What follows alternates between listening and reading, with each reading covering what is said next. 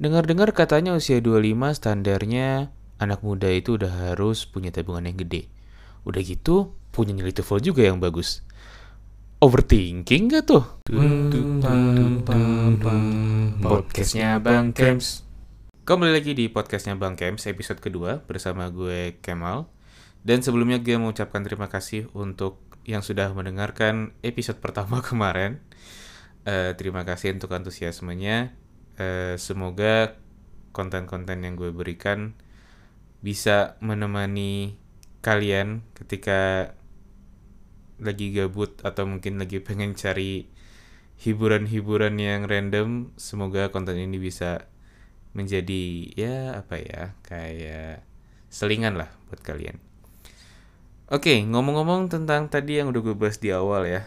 Kayaknya akhir-akhir ini kalau gue lihat timeline ya, mungkin juga kalian sobat-sobat Twitter terutama kalau lihat di timeline itu uh, lagi banyak banget kayak yang ngomong oh usia 25 harus A B C D dan tweet yang waktu itu sempat viral kayaknya akan bukan akan sih akhirnya menimbulkan pro kontra ya. Kayak ada dua kubu satu yang pro satu yang kontra dan banyak yang kontra sebenarnya sih dengan memberikan fakta-fakta yang mereka sudah alami di usia 25. Karena gue belum usia 25 jadi gue belum tahu sebenarnya rasanya di usia 25 seperti apa. Terus ada juga akhir-akhir ini yang lagi bahas nilai TOEFL dan yes, konten-konten sejenis yang lainnya akhirnya jadi kayak template juga di Twitter. Menurut gue ini fenomena yang menarik ya karena bayangin sebenarnya itu mungkin bukan situasi yang secara langsung terjadi di diri kita ya. Cuman di era sosial media sekarang ini akhirnya kayak uh, gue merasa kita sangat uh, mudah sekali untuk mengcompare diri sendiri dengan diri orang lain karena dengan sosial media pun kita akhirnya bisa melihat berbagai macam variasi kehidupan orang yang mungkin berbeda dengan kita atau bahkan mungkin sebenarnya ada beberapa cerita orang lain yang sebenarnya akhirnya kita inginkan itu terjadi di diri kita. Which is sebenarnya jalan hidup kita berbeda-beda dan menurut gue kita masing-masing akan memiliki jalan yang unik juga gitu. Mungkin tidak bahkan mungkin tidak sama dengan orang lain gitu kan. Dan konten-konten inilah yang akhirnya membawa kita ke yang namanya overthinking. Gue uh, sobat-sobat muda biasanya termasuk gue asik gue masih muda. Uh, sering merasa kayak wah apa yang harus gue siapin ya? Oh apa yang harus gue lakukan ya? Terus kayak iya ya nanti gue di usia 25 kayak gimana ya? Iya ya kalau misalkan gue nggak kayak yang diceritain orang yang di twitter itu hidup gue nanti kayak gimana ya? Akhirnya kayak sebenarnya timbul pertanyaan-pertanyaan what if? gitu diri kita tentang Eh, skenario-skenario uh, tersebut yang akhirnya membuat kita waspada, membuat kita aware nih kayaknya, wah berarti gue harus ngapain, gue harus hati-hati nih gitu. Dan terkadang akhirnya nggak banyak bahwa kita jadi membenci diri kita sendiri. Yang pada akhirnya ngerasa kayak ih kok gue overthinking mulu sih? gitu kan.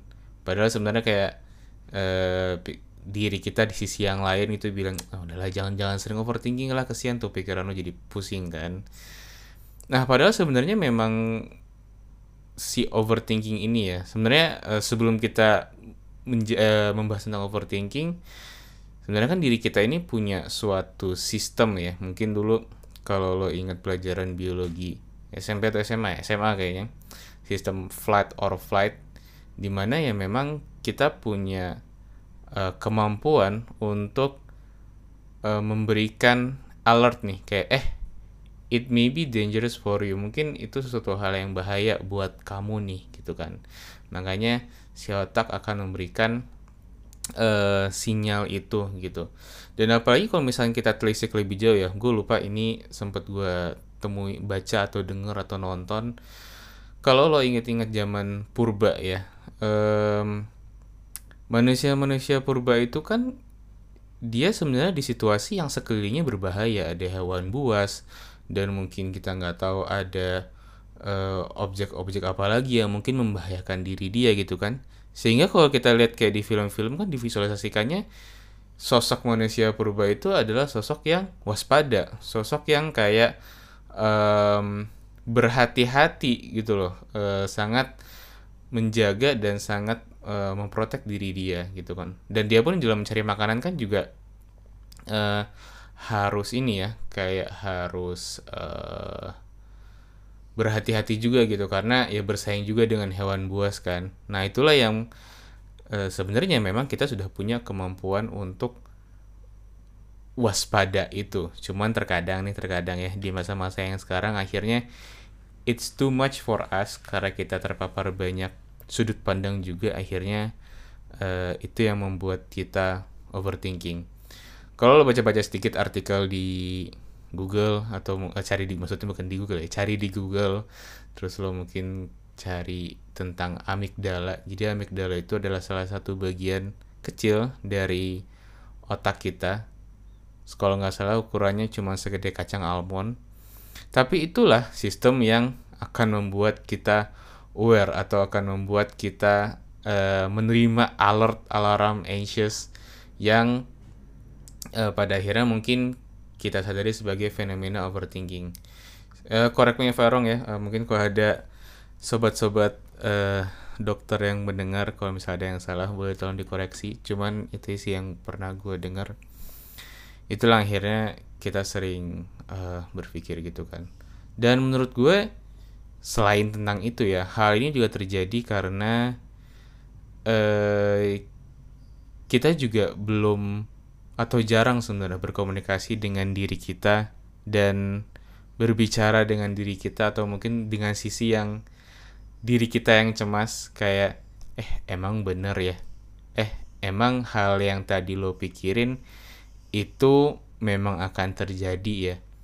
Itulah yang sebenarnya kayak sesuai dengan judul podcast ini sahabat overthinking kita tuh kadang pengen gak overthinking tapi padahal sebenarnya di sisi lain kalau porsinya pas itu sebenarnya baik untuk kita karena eh jadi nggak pakai over ya thinking aja.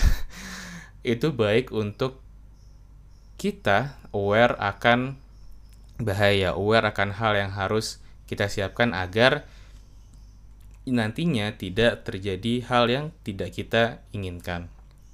Kayak gitu. Dan yang kedua adalah tentang ini sih.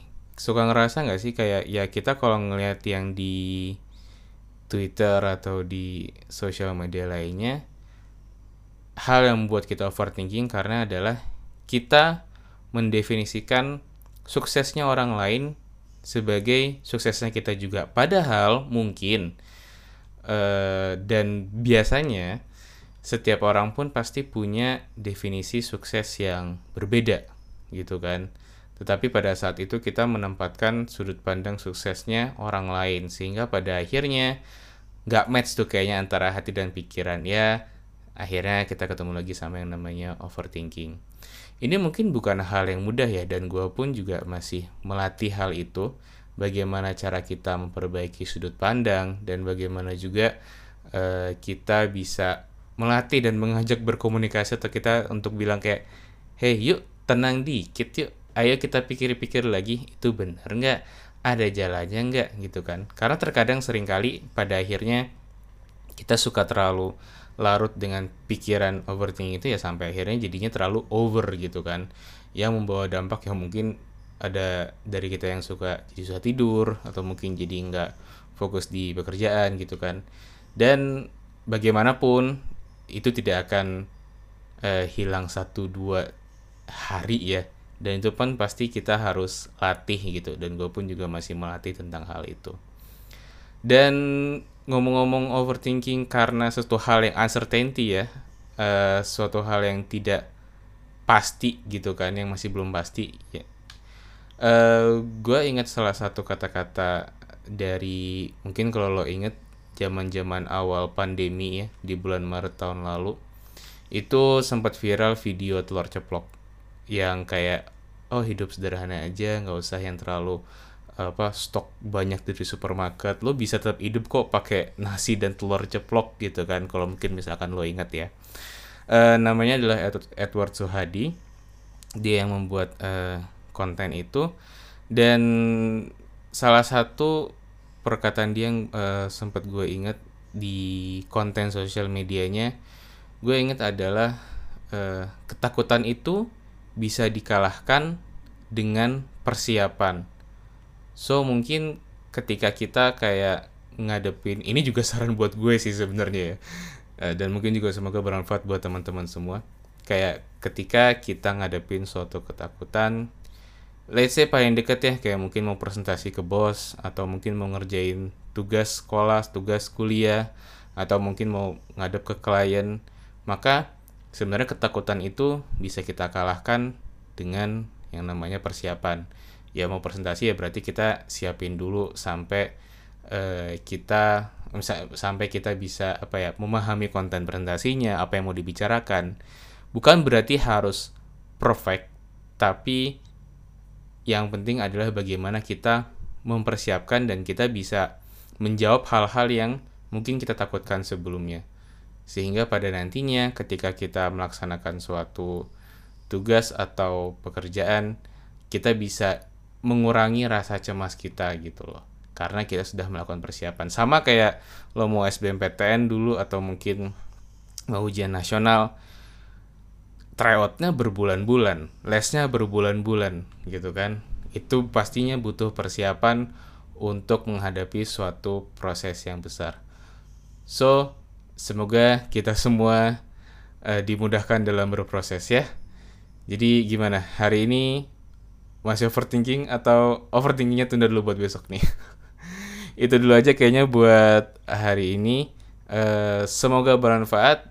Ambil yang positif, buang yang negatif. Gue Kemal, podcastnya Bang Games.